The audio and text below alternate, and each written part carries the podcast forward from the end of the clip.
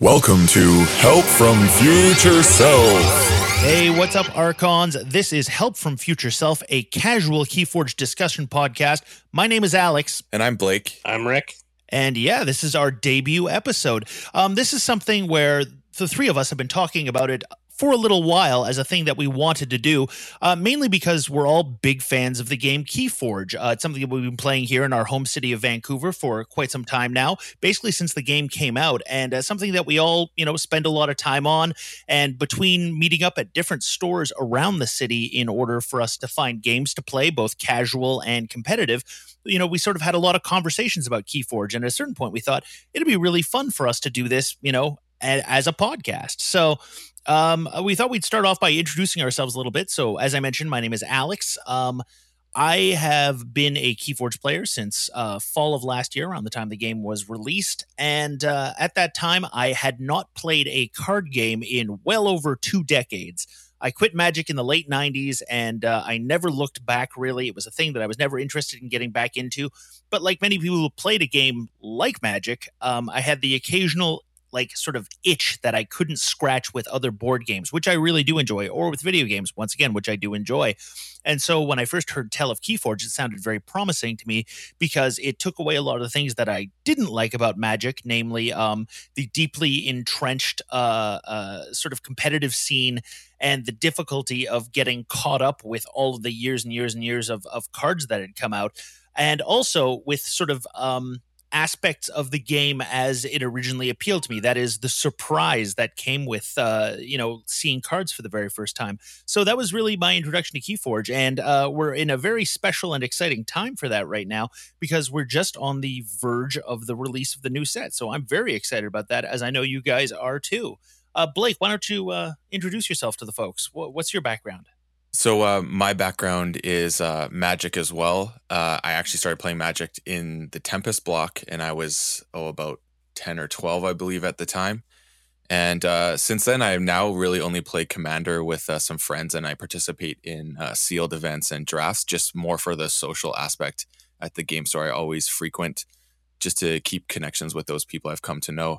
Um, I kind of moved away and went into Pokemon more recently and uh, I did more competitive things, but not super competitive. Just doing, uh, you know, league cups and things like that. And I finished like uh, I think I got a top four on my third ever tournament, and uh, I really enjoyed playing the game more so than Magic, just the the way the gameplay was. But again, it came to this big issue which I have with both games, which is the whole net deck scene and people just copying what currently exists and is the best and just piloting that to the best of their ability. Uh, and it was actually through the Wasi uh, YouTube channel talking about. Uh, it was actually a podcast and YouTube talking about um, Pokemon, and he mentioned how much he loved Keyforge that I actually found out about this game. So I'm definitely the the noob to the game out of the three of us. I've only been playing for about a month and a half now, but uh, I absolutely adore it and uh, have gotten really involved. That's really cool. So, would you say that the, the the fact that there's no such thing as net decking, uh, so to speak, yeah, definitely. It's because like I I love doing draft and sealed because you're essentially opening something up, making the most you can of what's available, and uh, some pools are better than others, but essentially everyone is on an even playing field where they they cannot choose what's in there, and that was my favorite part about Magic. Uh, Pokemon does not have that, unfortunately, but that's the great thing about Magic for me. And then when this came along, and it's literally that concept, but everyone is in the same thing where you cannot change anything, and you can just get a unique deck and find a way to make it work uh, just through repetition and uh, an understanding of the card interactions. I find it uh, really interesting. All right.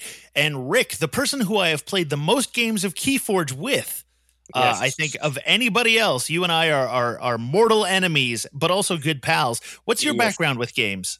Uh, started out really young as a Millborn player. Apparently, not a lot of people around these days know that game.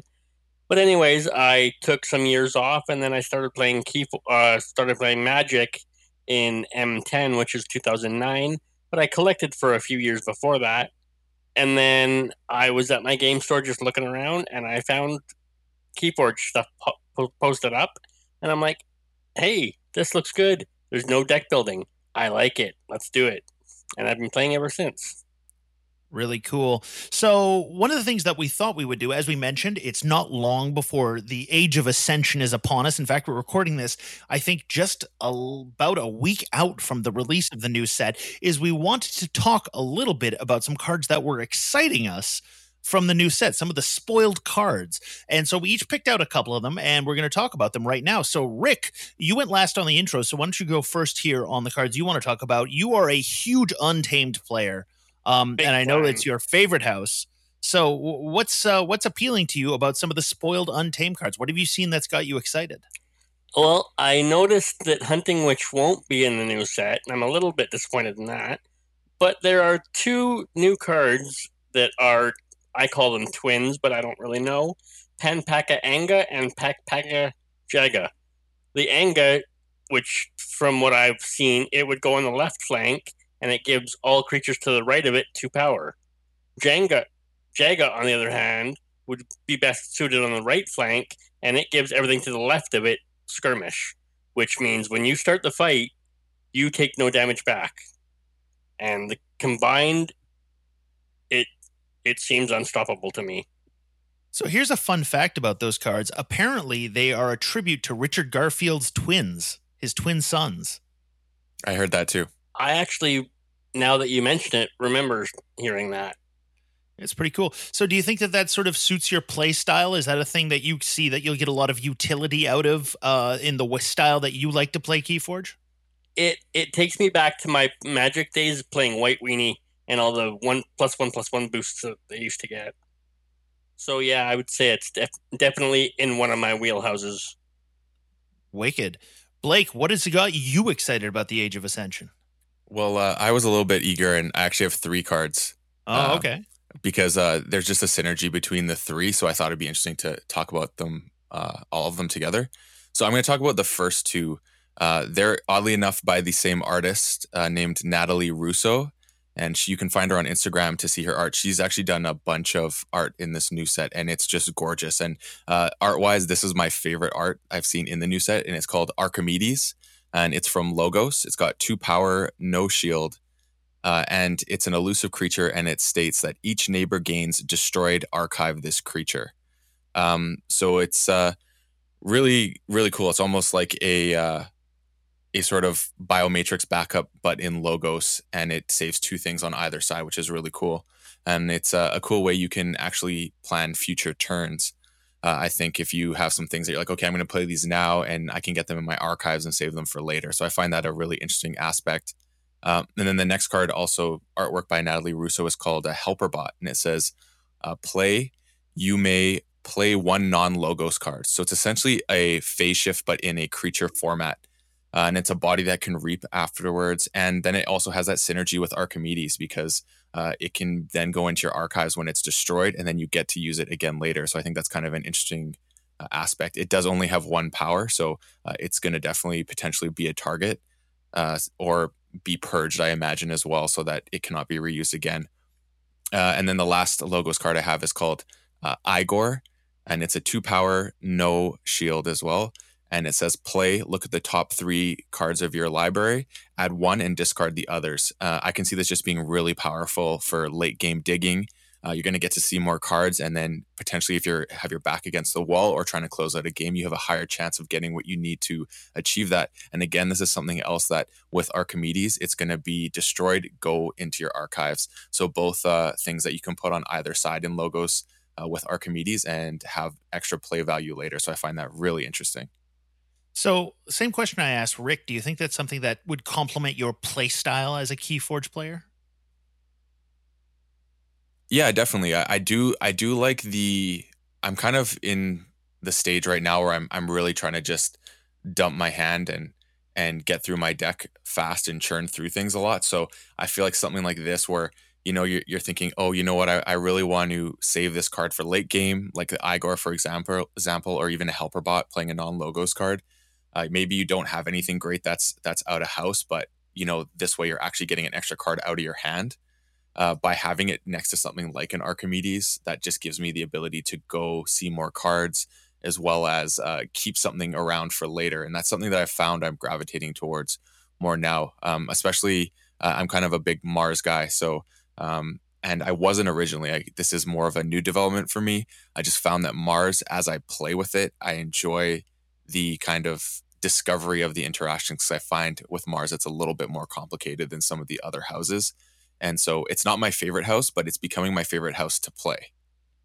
I definitely think Mars is one of those houses where it is so dependent on having just the right cards in the deck. And I've seen Mars decks and played against Mars decks that have just been absolute beasts.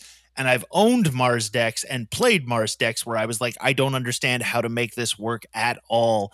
And so, as with everything in Keyforge, you know, luck of the draw, how well is the algorithm smiling on you that day? But it is going to be super interesting to see what they do in the Age of Ascension because some of the Mars spoiled cards that we've seen have just been absolute monsters, stuff Yeah. that I don't understand how we're going to get around it. Yeah, I, I agree. Uh, I mean, I've been seeing a few leaks popping up here and there on Instagram, especially on the Italian side of things. A lot of the people I follow from from Italy having Keyforge stuff, they've been sent early stuff, and I'm seeing cards that I haven't seen any pictures of, and I don't really know what it says. So I imagine we're going to see some uh, interesting interesting things come out of the woodwork with that. Definitely, I I would agree with that as well. And just a quick aside to your Mars comments there, Alex. It just brings back to my to my memory the the uh, our casual night where key abduction twice in a row for the win. That's when I started liking Mars a little bit more. Yeah, no. Sometimes, uh, you know, it doesn't click until it clicks, and then it clicks real good, Yep. Which is one of the the, the great things about this game. Um, totally. Speaking of recent developments, just this very day, the day we're recording, uh, Fantasy Flight Games dropped some new information. They've been putting up these great articles where they show off some of the cards from the new set um, to hype people up for it. And uh, they dropped the Untamed and Shadows combo today. I was a little disappointed because the Untamed cards that they chose to include in this uh, news update on the website are all cards we've seen before. Literally every single one of them had been spoiled either on the game streams or elsewhere. Probably But the not Shadows by one- accident. Yeah. But there was a ton of new Shadows stuff, and that really uh, was pretty exciting, especially because two cards that I thought genuinely uh, are going to present interesting new quests with Shadows play. Now, I don't know if you guys have noticed this, but a lot of what we've seen from Shadows has been kind of more of the same and maybe a little bit tempered. So some of the Mars or sorry, Shadows spoiled cards that we've seen have really felt like okay, this is just kind of like switching around the way that, you know, a previous Shadows card works. For example, Life for a Life is the same thing as Pawn Sacrifice except it does 6 damage instead of 2 3 damage uh, you know, to two separate creatures. So seeing two cards that I think feel really different is really cool. Uh, the first one is Brend the Fanatic. Did you guys see this guy? I, I did not. All right, so here's Brend the Fanatic's deal. He's three power. He has skirmish. When you play him, your opponent gains one. If he's destroyed, you steal three. So he's got skirmish, which means you can't just run him into another big creature to get rid of him and do the steal three. But with cards going around like Life for a Life, you can get rid of him that way. Um, and also, like, he's just a three with skirmish, which could be good utility. Obviously, giving your opponent an amber when he gets played isn't the most ideal, but you can get a lot out of it if you can figure out ways to get some value out of him. And then a couple turns later, do the big steal to get everything back plus. Only problem is if if they uh, if they have some return to hand uh, mechanics going on, it could be like a like Truebaru from the first set, where you can actually get hosed by uh, someone just using that board control to return it to your hand, and then you're having to play it again and give them another amber. So Yeah, yeah. Yeah. You'll have to definitely watch out for that when you're playing Brend, but I do think he's going to present some interesting challenges. so do I. I think it's going to be a really great card for the the shadows lineup. And, and one thing I've kind of noticed is, uh, like you were saying, they they've spoiled stuff that we kind of have seen and and that you're seeing things that have already kind of we already have that like for like, and it's just a new variation of that. I, I wouldn't be surprised if those were spoiled because they don't want to really give the goods too soon, but by showing something that's new but at the same time not, it's kind of satisfying two elements that they're probably looking to uh, to achieve with uh, the anticipation and building a new set. They're trying to find and walk that very fine line. Get people excited, but not give away all the goods. Yeah, exactly. Now, here's one that I'm super excited about because one of the things that we're all familiar with is Keyforge. Some cards are so situational Mhm. that they can be a dead card when you pull them a lot of the time. Yep. So when I see a card like Dusk Chronicles, I get really excited because there is never going to be a bad time to play this card. Here's how it works. You play it, you get a pip of amber right off the bat, so it's always good for one. If your opponent has more amber than you, draw a card. If you have more amber than your opponent, archive a card. That's going to definitely be interesting. Yeah. So either you get to put something away for future use and then get to draw another card uh, at the end of your turn, or you just literally get to draw a card that you might be able to play right away. There is never going to be a bad time to play Dusk Chronicles. Um, I've read a couple of articles where people have talked about the application of uh, what they call quadrant theory to Keyforge. Um, the idea being that you know there are different areas in which uh, you use to judge whether a card is good. If you're ahead, you know a card is good. If you're behind, a card can be good. If you know there's different situations, different quadrants, if you will, and this one works regardless of what situation you're in. If you're ahead, you get something. If you're behind, you get something. And no matter what, you get a pip of amber. So that's an interesting one to me because it presents differences in the ways that the card can be played and used. It's got flexibility. And I think that's really neat. Yeah, I agree. That's awesome. So let me ask you guys a couple questions about the Age of Ascension uh, because I'm super excited about it. Rick, in an ideal scenario for the Age of Ascension, would you rather get your first Age of Ascension deck and get a couple of days to really familiarize yourself with it before you come to the table? Or would you be more excited to literally open up a deck and play right away? Uh, this might be a little bit of a weird answer, but it's dependent on the the makeup of the deck. I would say, if if I look at the Ar- the Archon card and I see a really good tame untamed suite, I want to open it and play it right now. I want to I want to make that untamed work.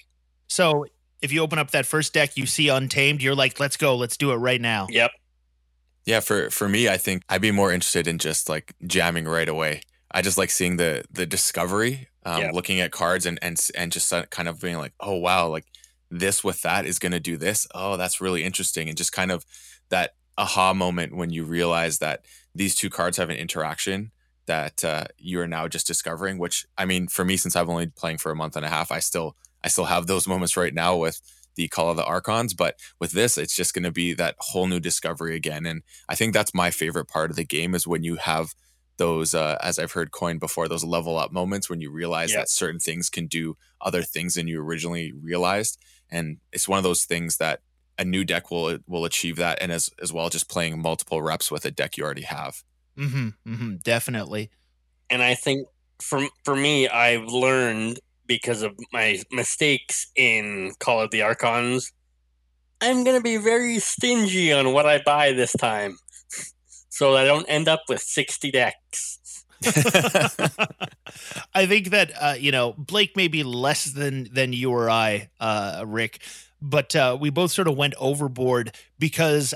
And you know what? One of the things that I was sold on this game from at the beginning was, oh, you don't need to spend a lot of money on it. You can just buy a deck and play. And that's true. But what I didn't take into account is how much fun it is to open and play new decks. And so obviously that just turns into, well, I'm at the store, might as well buy a deck. Yep. Well, it's the casual night. Why don't I buy a deck to play? Oh, you guys want to play sealed? Yeah, that sounds rad. Let's buy a deck. And so having all of these decks, some of which I will never play again, Yeah. like not even in reversal because they're not bad. They're just not exciting to me.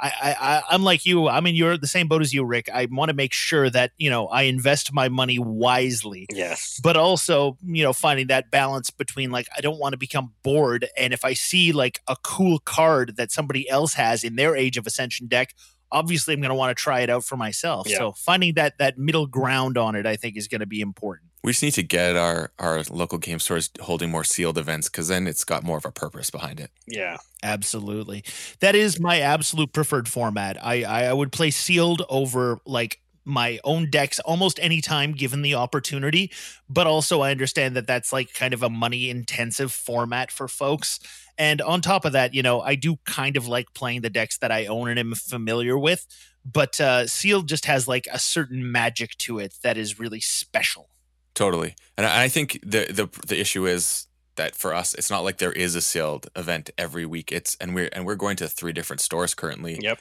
Probably soon to be only two, but I mean, we're only seeing once a month a sealed. So I mean, if we could do it twice a month, even like double that, I think uh, that would be awesome. So I mean, sealed is a total win for most game store owners because not only do they get to charge you a little bit of money for the use of the space, they literally get to sell you a deck. Yeah. So Yeah. you know, if you get ten guys and gals in, and uh, you know, it's it's uh, fifteen to twenty bucks Canadian, that's way better than you know anything else, and that allows for things like price support, and you know, it, it gets people coming back. And I, I- I'll also say this: one of the things that I think is really great about KeyForge is the emphasis on sort of the the the randomness in play means that even if you are a player who is not super experienced, you have the opportunity to walk into a group of people who've been playing the game for an extended period of time and still rock it. yeah, Mhm. that's true. Yep, we we've had that uh, experience over at our store, but then we don't see them again for a while. All right, dudes. One thing I wanted to add a segment I think that's going to be fun and uh, it's going to be dubbed Help from future self. and it's kind of what what did you learn from a gameplay past casual in the past chainbound and uh, this week i'll just lead off with one since i kind of had this epiphany about it um, and it was uh, when i was playing against uh, our good friend ryan who comes to our casual night we finished off the night um, playing a great game Oh, and that one, yeah. up- yeah, it ended up he has a double time traveler deck with three mothers, and it was a real grindy back and forth game. And I was playing with my first deck I ever opened, and uh, I had we both had dis as well, and we got to this point where we were going back and forth, uh, forging one after the other, but we both had our lash out, and uh, what happened was is we got to a situation where we were lashing each other to stop each other from forging, and unfortunately that created a game state where we could no longer progress because we didn't have dis in our hand and we couldn't not use the lash because as soon as we passed on that, the other person won. So it was this interesting point where I realized we got to a stalemate game state and I started looking back at where did I go wrong to get to this point and it and sometimes you start playing this conservative game instead of being more aggressive Yeah. and I and I noticed that at times that can be where you lose the position in the game because you're allowing that person to get that one up. So uh, there was a moment when I knew the lash was an issue, and I had a, reli- a whispering reliquary where I could return an artifact to hand. And there was a moment where I said to myself, I should, I should maybe get that lash back because then it'll give me advantage. And I didn't do it, and I ended up going with uh, a steal effect or something like that. And I should have gone with that other play to get the threat off the board Yep. that I knew was there, and I didn't do it, and then it ended up just putting the game in a stalemate, which is the first time I did that. So it wa it was interesting. Sometimes you get those moments, and obviously, if you have a, a help from your future self, you got that hindsight twenty twenty. But um, it, I'd never been in a stalemate game before where we literally just had to be like, we can't do anything, we got to call it. So that was kind of interesting for me. I don't know if you guys have had some experience uh, similarly. I actually haven't. Um, I've been in some what I thought was stalemate situations, but then my opponent was like, "Well, you could do this, this, and this," and I'm like, "Oh yeah," and then I started seeing more things. But uh, just like the game that that we had last week, you were you were helping me figure out what my most my best plays would be to deal with your side of the board and get the amber that I needed to win. And I think that's that's actually an important part when you when people are playing casual. Um, sometimes taking taking a beat to to let each other see the best possible play that is can be made, Mhm. and even rewinding and allowing it to happen. So you may end up losing the game, but uh, I feel like it, when you're doing casual, the learning process is the uh, the most important aspect of that because understanding how to pilot your deck when you get into a competitive situation Yeah. at the optimal level is is definitely what you want to be aiming for. Mhm. Um, how about you, uh, Alex? Have you had any experiences like that? Um, I have had some experiences like that.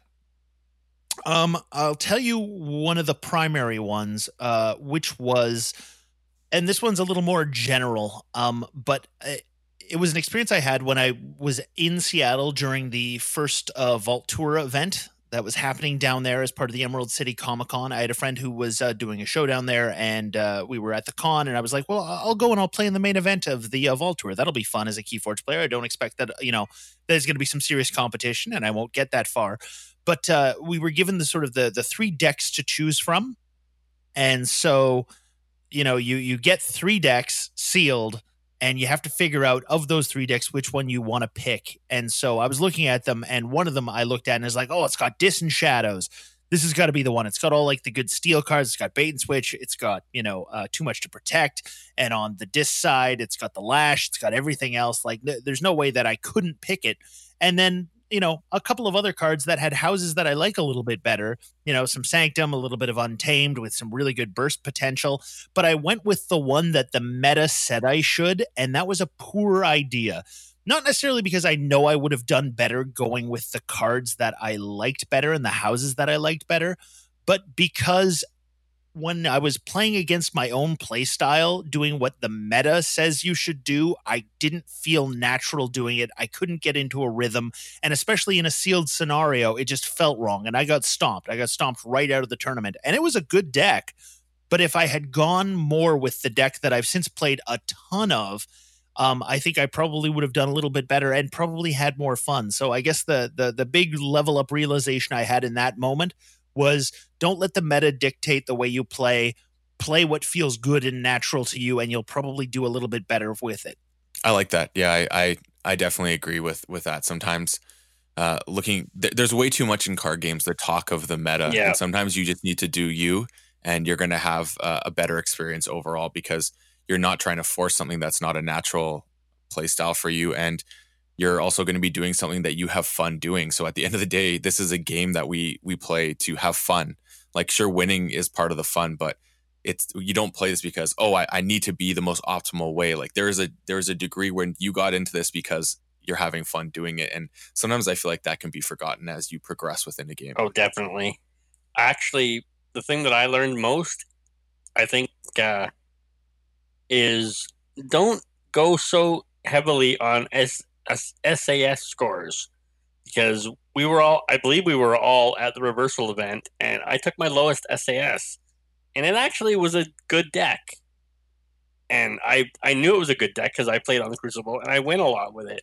But being my lowest SAS, I'm like, okay, it's it's got to be bad in some ways that I'm not seeing, so I'll take it. And I only beat it once. Yeah, I I think I think there's definitely uh, a lot of truth to that, and uh, I think we should maybe save this topic for for the future because going into evaluating decks Yeah. and using the the current metrics out there and how do we utilize them is something we would like to talk about further because I, I think that alone is a is a huge discussion. Yeah. It, oh, definitely. It would. It will be. All right, pals. Very excited to get to play some Age of Ascension with you coming up very soon, and very excited to record a future episode of Help from Future Self. My name is Alex, I'm Rick. I'm Blake. and we'll talk to you soon.